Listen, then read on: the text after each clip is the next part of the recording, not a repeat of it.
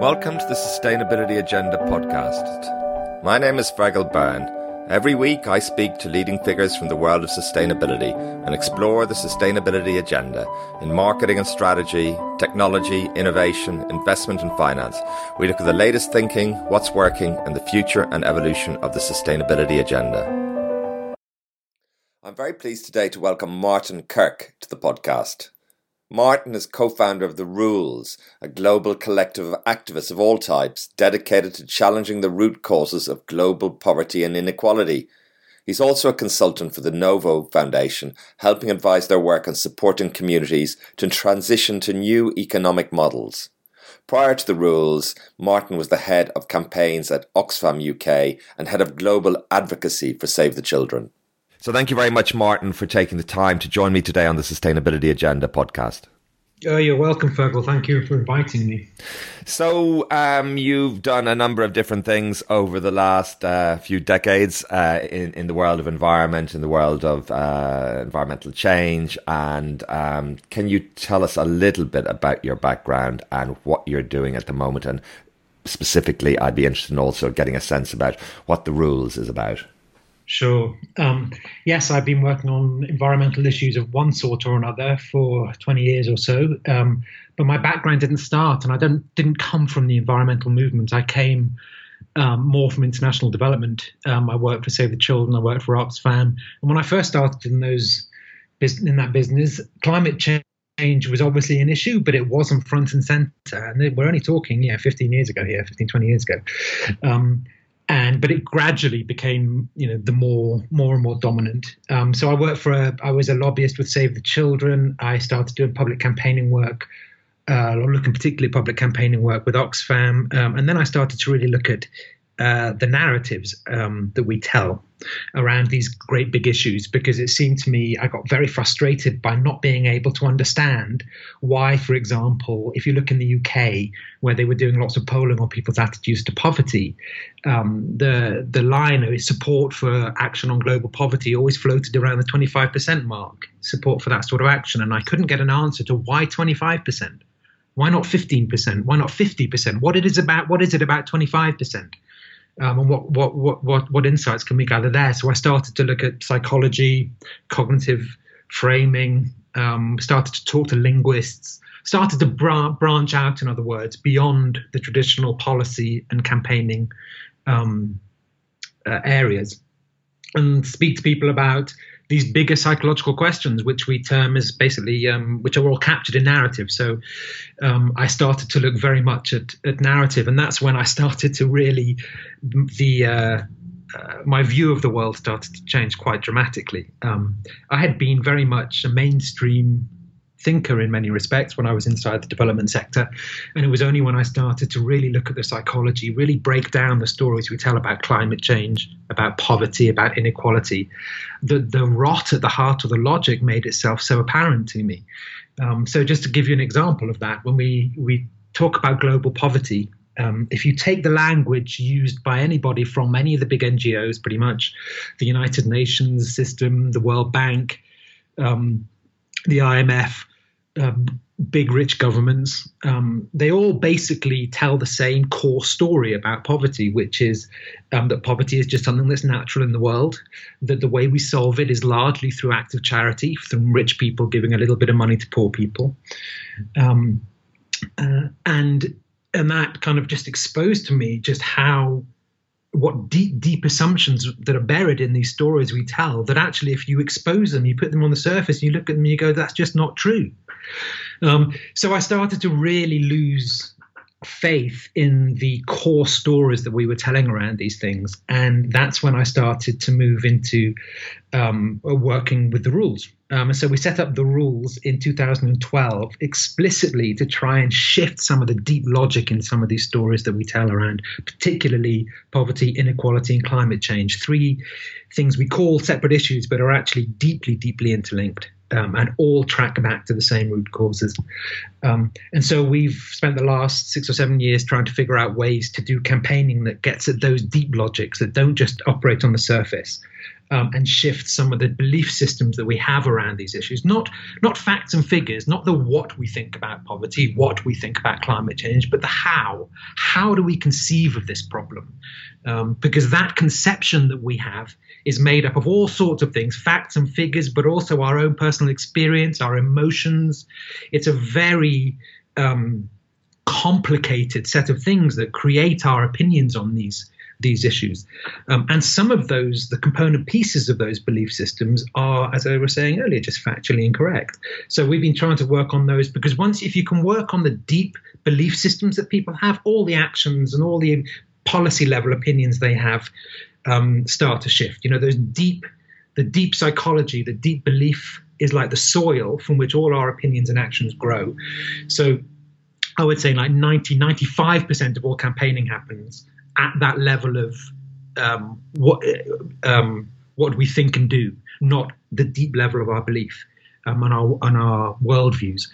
So we spent the last uh, yeah seven or eight years at the rules trying to figure that out, how to engage at that level um, of psychology with campaigning te- technologies. Um, and now I'm just uh, shifting, and I'm um, going from the global right right down to the local. And I'm sure in our conversation we will explore why that is, because um, that again has been a very fundamental shift in my in my thinking about what's need, where we are, and therefore what's needed. Excellent. That's uh, fascinating, and I certainly want to come back to this uh, deep theme of of the, the, the, stories and the underlying uh, logic and the underlying the way we, we, we, we conceive of, of these questions. Um, but maybe can there is also, I guess, as you say, the, the what, what's happening, and um, what is happening that is on your mind. Um, obviously, the way we tell the stories is important, and and, and unpacking that, and, and, and we can talk about that. But in terms of, you know, you mentioned inequality, poverty, climate change, um, numerous environmental boundaries. Um, what would you highlight as being your, your biggest concerns that's on your mind at the moment? Well, there's the obvious answer to these questions, which we don't have to look far for. I mean, we just, you know, the headlines these days, you know, it's it's a relentless litany of of very very concerning uh, facts and figures, whether it's late, you know, the ice melt in the Arctic, or it's loss of flying insect uh, biomass in, in Europe, or it's the bleaching of the coral reefs, or it's the amount of plastics in the oceans, or you know, any of these things. We just keep getting hit with these things day after day, um, and so we can each get pulled into despair at any one of these headlines. But the individual headlines don't aren't the things that really um, keep me awake at night. What keeps me awake at night is when you stand back and you look at the operating system as a almost like a sense making uh, machine, and you assess its um, health on that grounds. Are we, as a collective, as a human species, are we making sense of the world? Um, and I would say my perspective right now is that we are fundamentally mis- uh, not making sense of the world. Our sense making capabilities have, have failed us. Um, and this goes right into the depths of our uh, uh, our ways of handling knowledge as a society. Um, so if you just take let's let's go straight into something like into the climate system, for example, the, the, the way we handle knowledge around climate. So the IPCC, in its desire to be acceptable to politicians in the world, has a certain way of operating which makes sense if you say we can only we have to be exceedingly careful and only ever put out information and opinions that we are confident of that we can back up um, to the satisfaction of essentially climate denying politicians. Um, uh, then the process that they, they, they've set up makes sense. But if you're asking the question, does this accurately represent the reality of the moment, then absolutely it just fails us. So, just to give you an example, so the IPCC, um, the data the IPCC works with uh, is at least five years old. The processes by which they will allow material into the IPCC process guarantees that it has to be at least five years out of date because it has to be published, it has to be uh, peer reviewed. Um, uh, and to get from data to peer reviewed publication takes, uh, on average, two years. So even if only we were working on, on that time scale, everything we hear from the IPCC is at least two years old. Then it has to go through the, the process of the IPCC things getting approved by the IPCC. And the IPCC doesn't put out things that scientists want to put out. The final level of approval goes through diplomats and politicians. So you can see in the way they process information, it is inherently conservative. Mm. To, a, to by about, well, I'd say sensible um, rule of thumb is it's at least five years out of date, and that's just the root science of it. Um, and you look at the pace at which the climate system is changing right now. Five years is an eon. Um, one of the things that you'll notice through all these these despairing headlines we get, there's an underlying theme that everything's happening faster than was expected or predicted. Um, so we're in a situation where things are happening far faster than were being predicted. We're already working on information that is at least five years old, and it's having to be approved by politicians before it even gets to the public. That is not a recipe for clear sight of the problems that we face. Um, and this is made all the more um, damning by the fact that the information that we were getting, even if it was being presented to us in its truest form, is phenomenally complex it is exceedingly difficult to read and it is exceedingly difficult to predict from. The best we can do is look at trends and expectations of kind of uh, yeah uh, patterns of movement. Nobody can predict with any certainty exactly what's going to happen next in a system of this complexity. So we're shooting ourselves in the foot even before we try to um, recognize the deep complexities that we're dealing with. Uh, so the systems, the, the knowledge management systems that we're relying on to get us through this most uh, dangerous period um, are failing us uh, uh, profoundly. So anything we hear coming out of the IPCC, anything we hear um, coming out of the mainstream bodies has to be taken as exceedingly conservative. Um, so when you get these daily headlines telling us things are much worse than they thought, that's barely covering it. Yes, yes, and and and that is a um, th- this this non-stop messaging is um, uh, well, it's I guess it's it's it's often presented in a fragmented way and not joined up. So you see these things happening, and I know certainly in the United States, but even on mainstream uh, media in the UK and so forth, it's much less frequent that they will actually join it all up as a systemic issue uh, at least at the level of climate change and global warming, uh, maybe a little bit more recently with the heat wave this summer. Um, but um, there has been an issue. I mean, the stories we, we tell, stories we talk about, that, and, and the environmental movement has had some criticism about negative stories relentless negative stories, um, many of which haven't panned out. um, and, the, and, and I'm just wondering, uh, can you talk? I mean, we jumped a little bit ahead of ourselves here, but I, when you mentioned that, I was interested to just see what what is your sense of the impact of these uh, ongoing uh, news bulletins, as it were, from the from the from the front line, um, not the IPCC, but the, the you know the, the reports that are coming out the whole time. Uh, I just the, the various uh, bits of information that we're getting in different ways, and it is it you know it, it, it when you put it together, it is terrifying. Yeah, I mean, for, for let me just check you on one point there. Um, actually, most of the major predictions and, and expectations and the, and the, trends that have been mapped out have been pretty accurate. Yes. There's a yes. right. So, so they, they have panned out. Now, of course, you can find this one micro prediction that didn't turn out exactly the way it is, but you look at any of the major trend predictions from the modeling, they have largely been on track. Sorry, so, yeah, I wasn't I wasn't referring specifically to the climate change, but I mean I guess the limits to growth and some of the Malthusian ideas are, you know, around that. They they they have been used a bit as a beating stick and saying well, well actually the yeah. limits to growth, business as usual prediction scenario is pretty much spot on.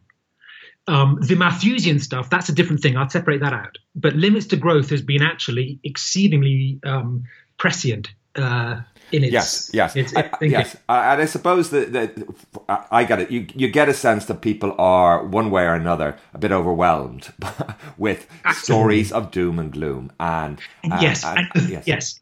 Okay, so and and we've I think we've misdiagnosed the problem here. I, that's absolutely true. And and, I, and, a few years ago, I was working quite a lot ago with a, a, friend and colleague of mine called Tom Crompton, who's done a lot of work looking at that. Um, what happens when you trigger uh, fight or flight thinking um, in people, and, and and what happens when you get people to think about death, for example. Um, and you're absolutely right that there is uh, the way that we have presented um, the scenarios there is an easy criticism that it's been too doom and gloom, and humans don't particularly uh, respond well to doom and gloom. However, I think the problem there is not the doom and gloom; it's what you were pointing to earlier. There, it's the our ability to see the whole. Um, and that comes back down to narratives. And actually, um, uh, our root almost like the, the, the, system condition that is this isn't you'll hear the irony here. The system condition we're dealing with that is most problematic is that humans have not been trained how to think systemically.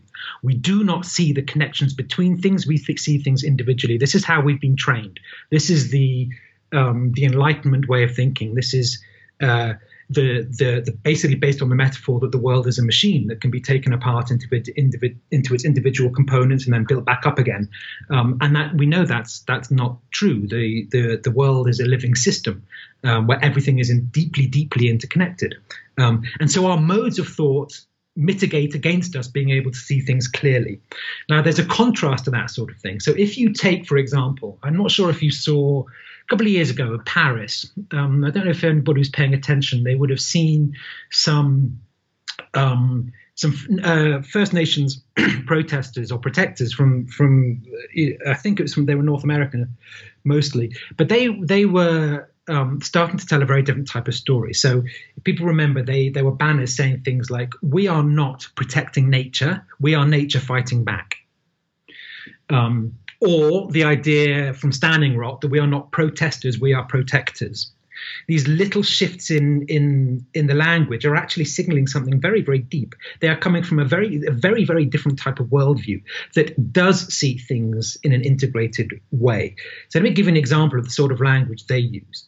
So I live in Colorado, and not too long ago, last year, um, down in the southwest of Colorado, there was some um, protests against some coal um, coal mining. Uh, and these were indigenous protests. And they referred to coal as the liver of the earth. Coal is the liver of the earth. Immediately you think that, you're into a systemic form of thinking. Because if you describe something as the liver of the earth, that you're using a bodily metaphor. You're saying the coal is like the liver of a body. Now, instinctively, without a moment's thought, we all know what happens if you take the liver out of a body. Yes. The body dies yes. because everything is connected. So there's a you can just see in that one use of a metaphor, it's like a doorway into a whole other way of thinking about these things. So and and it gets you there's a whole language out there that does this inherently without without having to kind of take people through each step. If we dig up the coal, the coal produces carbon dioxide, the carbon dioxide warms the atmosphere. Da, da, da, now you're into having to logically explain one fact after another, um, which is a super inefficient way of communicating. Um, but if they, if we could harness this more systemic language, you can start to understand you or you can see how we could get to a more accurate understanding of the way things work. Um, I mean, at this point in the game, it's uh, of course, you want to try that, but you know we're we're exceedingly short of time, and these things do take time. So I'm not saying that, that that's a solution to our crises by any measure. But if you're trying to answer the question, how have we ended up in this situation where we are so disconnected from reality, and attempts to talk about it just get this pushback of stop being doom and gloomy. Um, it, it's actually, I think, our answers and our understanding of how we got here lies in this sort of question rather than uh, just saying, well, you can't be doom and gloomy. You have to provide hope. No, you have to represent the world in an accurate, true way first. Yes, um, yes, yes, yes, and, and, and that's um, it's very interesting because you when you, you start to look at systemic dimensions. I mean, where's where does any system begin and end? But you can't really get away from the global economic system and you know uh, carbon carbon uh, emissions and the I guess what they call the neoliberal turn or the last 30 years of economics and the way the the global economy has uh, unfolded. And again underline that there is this question of stories and this story has been uh, told very effectively. And it, it didn't emerge seemingly uh, just like that but there was a uh, very clear effort by uh, particular thinkers by particular think tanks to construct a set of ideas and they uh, have proven very seductive and it seems um, that uh, today that the, the, the, whatever we call the, the version of the neoliberal story does seem to be up for grabs. There does seem to be uh, it, it seems to be increasingly threadbare, and there does seem to be possibly an opportunity for new stories to emerge. Definitely, and actually, for the first time in the last twelve months, I've had a sense that um, it's emerging now um, and I can see the outlines of it in a way that I couldn't do even 10, well, two, three, five, ten years ago, certainly. And I'm talking about the work of people that you've, I've, you know, you've interviewed here before, like, like Kate Raworth, um, uh, like Project Drawdown people. Um, you've got people like Jason Hickel and different uh, economists telling a different story of how, and, and anthropologists how we got here. Um, so I'm really sensing that a new economic logic and contained in a new economic narrative is emergent. Whether it can emerge in time to to effectively bring kind of a fundamentally change the what we're looking at, I don't know. Um, uh, but yes, in that sense, things are looking more hopeful than they have done certainly for a long time. And I'm wondering uh, if you can talk a little bit about. I mean, uh, there there seems to be some momentum, at least, um, and corporations have been a dominant part of the uh, our world for well over a century, and um, you know have have obviously uh, been very effective in certain respects in wealth creation and building you know large uh, organizations that work uh, albeit around a, a pretty narrowed uh, set of objectives, or single objective. Um, there does seem to be some momentum with the B Corps now and around that, and um, and also in terms of finance. Um, uh, and I'm just wondering, how much of this is surface do you think? Is this on your radar? Is this something that you, you, you look at? And one cannot get away from the, the the weight of money and finance and the you know the deregulated finance we've seen in the last decades. And um, you know, I just spoke to Carlota Perez recently, and she has quite strong views on the role of the state and regulation, but particularly with respect to footloose capital in uh, in, in in in creating change and, and, and, and going forward. I'm just wondering to what extent those those those different areas are, are, are on your radar.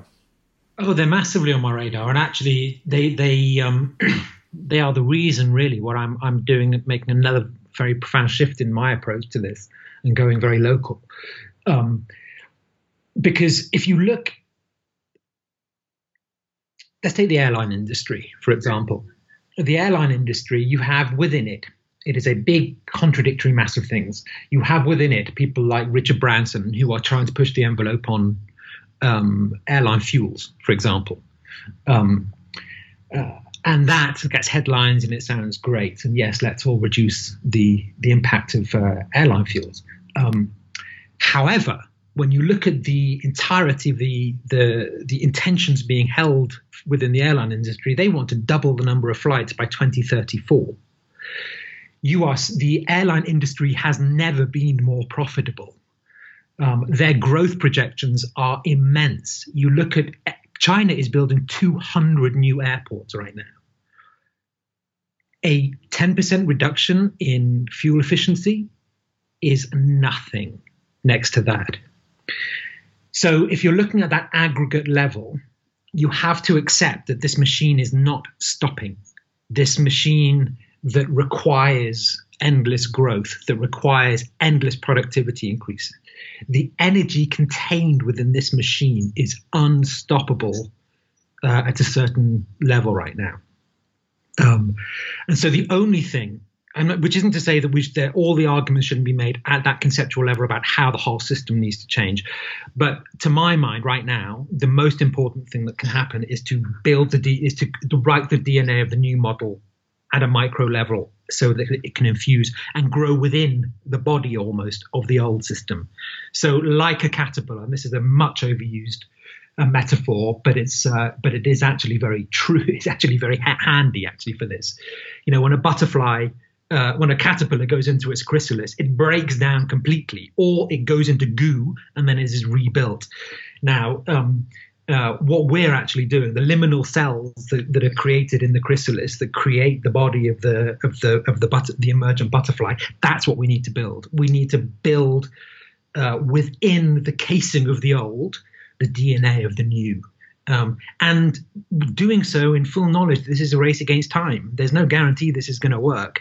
Um, but we damn well know that communities from north to south in the coming years are going to need to be an awful lot more resilient to shock whether that's financial shock, ecological shock, health shocks. You know, these shocks are just we're just at the beginning of this period of disruption. So building resilience into communities is an absolutely essential function. As you do that, you can build in new economic logics. Um, it's a difficult choice to make to start to focus down on that because it feels its own type of incommensurate. Like how I can work on this one town or this one village or this one city, um, but it, I'm still looking at it and I'm looking out at the whole world system. It's deeply frustrating, but it's only when you. That's why you have to have that deep realization of the fact that the system at a global level has a momentum to it that is I, we are woefully um, dismissive of. I mean, if you think about the IPCC's report two months ago, where it said we have 12 years to dramatically reduce carbon emissions. And that was presented as if that was a credible choice, as if seriously there is a set of decisions that could be made this year, next year, that could achieve that. It's physically impossible to achieve what the IPCC is saying needs to be achieved in the time in the time required, and yet we treat it as if it's a legitimate goal. Um, so we have to get over this. We have to get over this idea that that that some of these simple solutions, if we just if the right people make just the right decisions in just the right ways, we can avoid the worst of what's going to come. Um, and I give all credit to the IPCC. That was very brave of them to make those, to write that report and make those statements, um, because it required them to be politically brave because they were going to get an awful lot of flack for it. Um, uh, although interestingly, we're seeing that people didn't respond with quite there was with quite the level of dismissiveness that they have in the past. There wasn't that outrage that you're being dis, you're being um, doomsday about everything that there would have been even five years ago. So that does signal to us that the environment is hearing, is starting to acknowledge the scale of the threat. Um, the problem is, is even that acknowledgement is 20 years too late. Um, uh, so at some level, there just has to be a recognition you can we can have all the nice quaint debates about whether it's humans respond well or or badly to difficult information but there is a basic truth here that there is a level of information that just has to be grappled with um, now it doesn't yeah. have to be grappled with by everybody everybody that you meet in the in in your day but it does have to be grappled with um, uh, by people who are fundamentally trying to really engage this um, and not sugarcoat it uh, and so um, uh, when you do that, you're left in a situation of what is the best route of harm minimization, making sure that the least amount of suffering happens to the least number of people over the course of the next 50 or so years. You are left with the inescapable conclusion that we have to start in every community. Every community has work to do um, to make itself more resilient. And the connection between those and hope and work towards the idea that in connecting enough of those communities and enough of that work together, the new logic will emerge in a way that gives us a better rather than a worse chance of weathering the next period. Wow, that's found.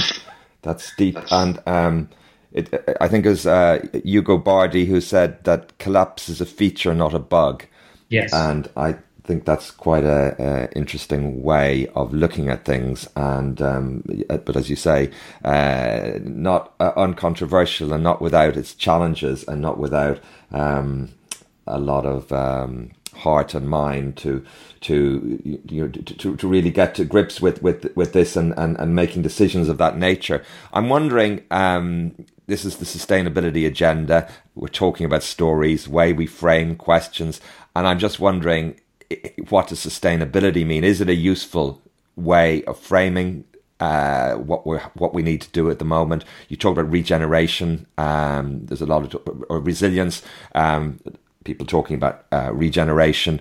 Uh, I know the whole question of sustainable development has come under question as an oxymoron, and I, am just wondering um, to what extent the you, you see the, the, resilience as being a really uh, important way of framing uh, ways of dealing with with the, with the, problems we have at the moment, and, and, and also in light of whether whether there are other other ideas. Yes, I, I mean, I, you mentioned the two that I think are the most can I say honest, really, which is resilience and regeneration. Um, and regeneration is such a powerful concept, um, and it is so much better than sustainability. Um, at, the, at the most basic level, if you strip away all the sound and fury, this system is not sustainable by its nature. Um, and so the idea that we can make this way of being sustainable is itself um, uh, a lie. It's it's it's not true. It's just factually incorrect. We cannot. If, um, and the reason I say that, let's be clear about why I say that, because this system is designed to express the logic of growth. Growth isn't a bit on the side. Growth is the prime directive of this system. And by growth, we mean a very particular type of growth. We mean growth in the supply of capital. This entire global system follows one overriding rule, which is make more capital. And it makes capital by turning other things into it. Sometimes capital, you know, a capital, as a, as a friend of mine uh, says, you know, the, the miracle of compound interest is really just capital making love to capital. Um, so that it, it, generates itself, but the other two ways it does it, it turns natural resources and human resources into capital. And that's the purpose of this system it really, you know, the clue really is in the name. It is capitalism. It's about capital, increasing the supply of capital. Um, now, that is on a plan, on a finite planet when you have a finite amount of materials um, and you want to grow them infinitely. There's obviously just a deep, a deep lie, a deep disconnect there. Um, uh, so that very logic is what has to uh, is what has to change. But unfortunately, that logic is written into the DNA of most organizations, most businesses, most people. Most people, like, don't we all expect to grow our salary as we go through our careers? Do we all expect to have get bigger houses? Do we all expect that growth mentality in our own lives? Um, and so, this is the level at which our problems lie. Um, and there is precious little um, imagination around to articulate how things needn't be this way, how growth isn't a law of nature, how capital growth of this sort isn't a law of nature. Growth, of course, is, is, is, life happening. But we, we know in our own bodies we can separate good growth from bad growth. I only have to put the word A in front of it, and suddenly I know exactly what's good growth and what is A growth. A growth is bad. We have no problem understanding that. Um, and yet we do not apply that same logic to to the economy. Um,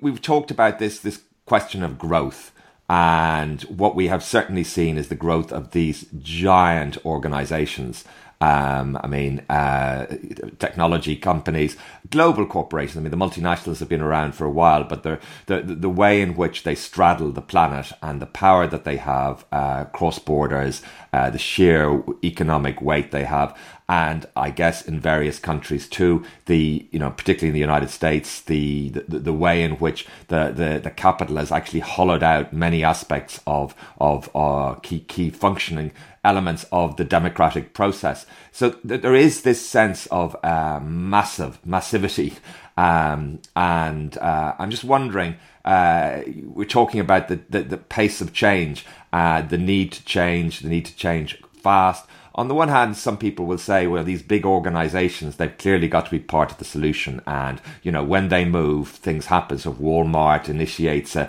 a you know, a uh, circular economy initiative or Dell or something like that. These are great things. And, and, and many small organizations around the world will feed into that.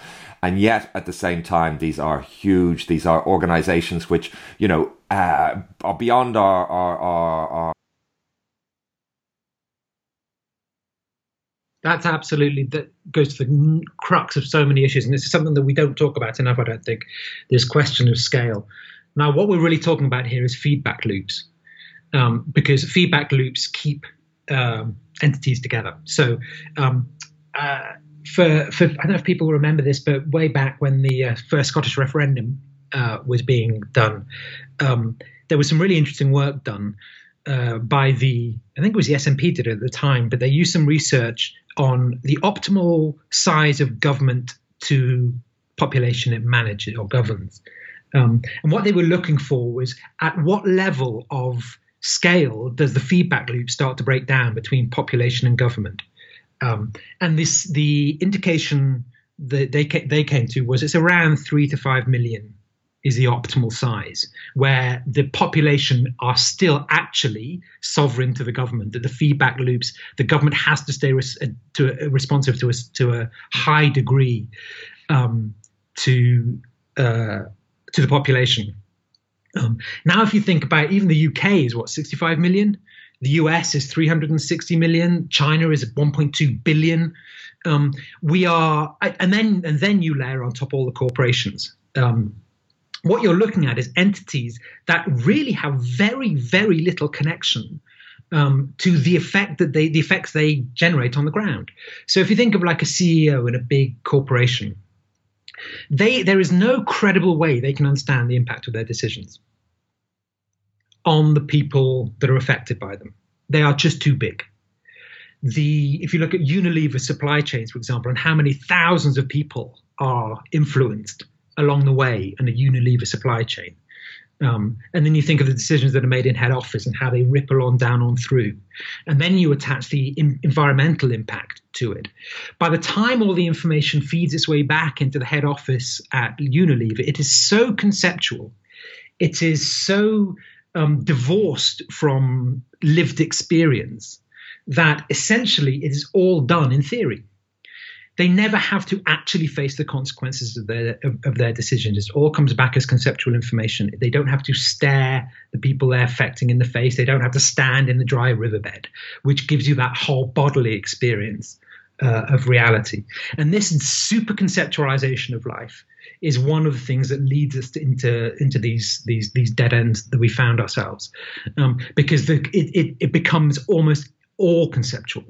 Um, and actually, we are no longer actually connected to the world around us in any meaningful sense. Uh, so, this is what scale does to us. When we operate at too high a scale, we operate at too high a conceptual level. So, in one respect, you can think of the challenge of the next period is to reconnect with these feedback loops. And again, that has to happen from the locality up, from the bottom up. You can't impose a feedback loop in that sense from the top down. Um, it ha- feedback loops are a, are a question of uh, uh, are, are, a question of scale. Um, so building those feedback loops back in so that communities are connected to the businesses that serve them um, is a way of rewriting the code of the system.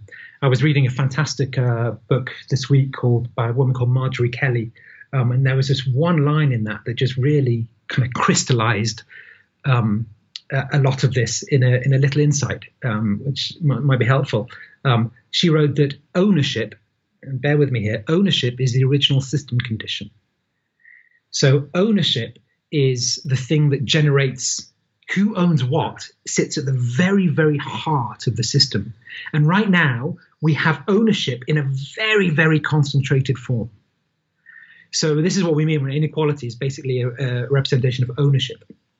So right now, fewer and fewer people own, more and more of things, which means their influence is greater and greater and greater. That's another way of pointing towards bad feedback loops, inappropriate feedback loops. Um, uh, so this question of scale is something we have to get to, and unfortunately, the only way we can get to that is, is, like I was saying earlier, is to build in different feedback loops and different levels of scale from the ground up, and that's a time-consuming thing to do. The good is that there is an awful lot of this happening already, far more than the mainstream media would ever give you um, uh, the, the the idea. So if you just take, for example, there are so many different good initiatives going. Let's just take one called the uh, uh, um, Fab Cities um, initiative, which is something that came out of MIT. Um, uh, and it's basically the idea is taking fabrication, uh, consumption and production, and relocalizing it. It's ta- it's using digital fabrication like 3D printers and that sort of thing, but also it's not just you can, you can get caught with the shiny 3D printing, but it's also basic technologies like saw cutters and, and metal she- and, and um, uh, uh, sheet metal machines. Um, the sort of, and they've they've come up with five machines that you need to basically maintain an industrial way of life.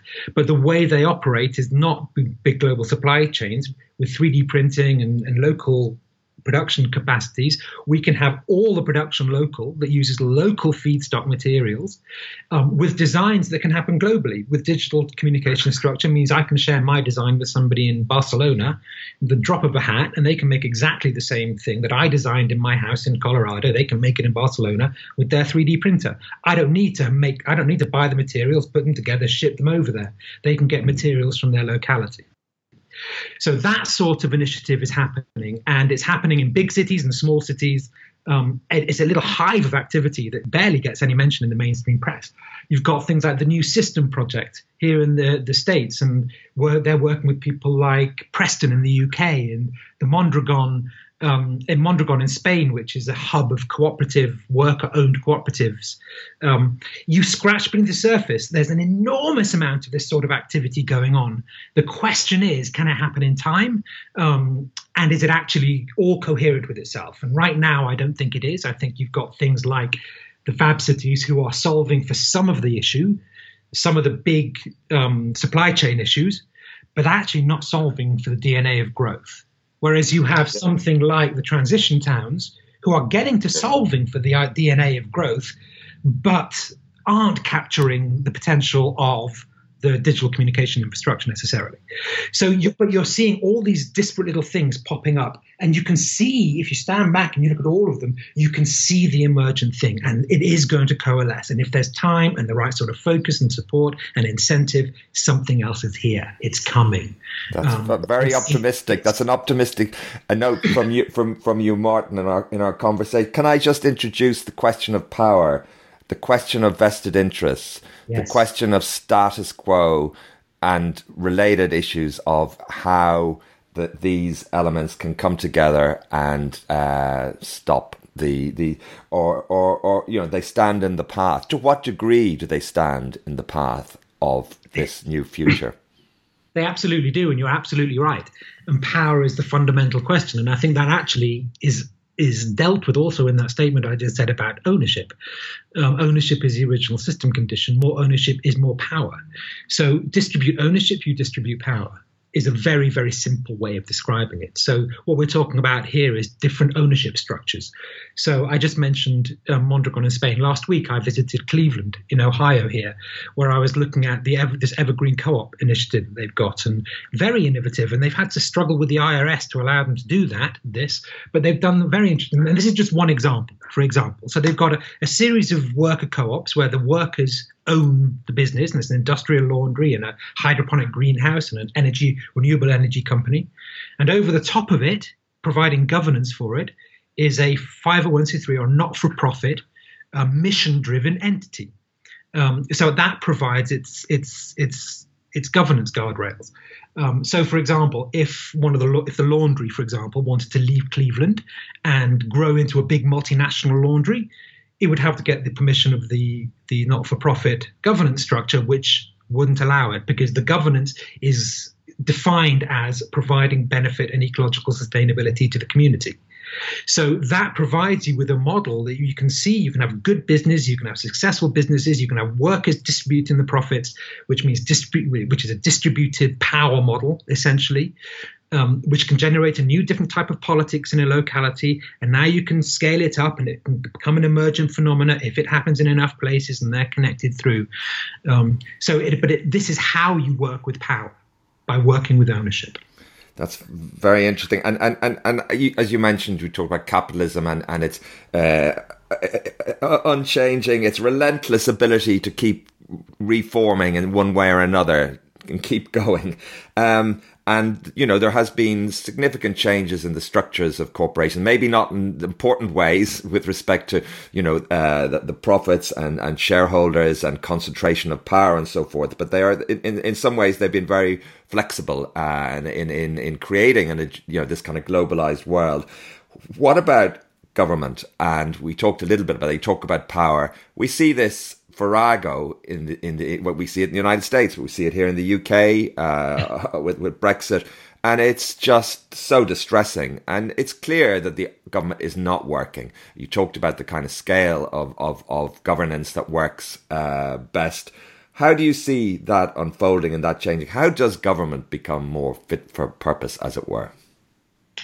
You know, this is this is where I get I don't know, where I get a little defeatist. Um, and actually, I was reminded uh, people have been watching this um, young Greta Thunberg recently from Sweden. Gosh, she's been coming out with some of the best lines. In COP last week, she said that wonderful line. She said, We're not here begging you for change. We're here to tell you change is coming. And that's kind of where I'm at now with the governments. I, which is not to say that all every possible effort shouldn't be made. You know, we really are in all of the all of the above strategy required right now. We need to keep the lobbying pressure up. We need to do everything to move them in direction, but we should not be thinking they are where they can save us. We should not be outsourcing responsibility to governments at this point. They are largely bad actors on the stage, um, and we have to try to keep making them better actors, but not relying on them as a, as as as the as the solution. Um, as uh, as again as Greta said last week, you know they they haven't even been able to speak the truth um, uh, to us about this, the the situation. Even that burden, I think, was a quote. Even that burden you leave to your children. Um, oof, that hits. Yes. Um, yes. Yes. And I think it's absolutely true. Yes. Now that was a, a, a low note, as it were. Um, uh, you say that run out a little bit of optimism on that front. What what does? I mean, we touched on some of these points, and, and what what where where are you optimistic? I mean, and tying that into what's next for you. You you, you mentioned uh, moving on into a more local kind of uh, environmental initiative or, or a local initiative generally. What what are you up to, Martin? I'm uh, I'm going to be moving work uh, shortly from working with the rules, which was exclusively looking at that global narrative space, um, and I'm going to be taking up a, a position uh, helping the NoVo Foundation um, work with a particular city in upstate New York to try and uh, make it into a kind of a model of of the new system.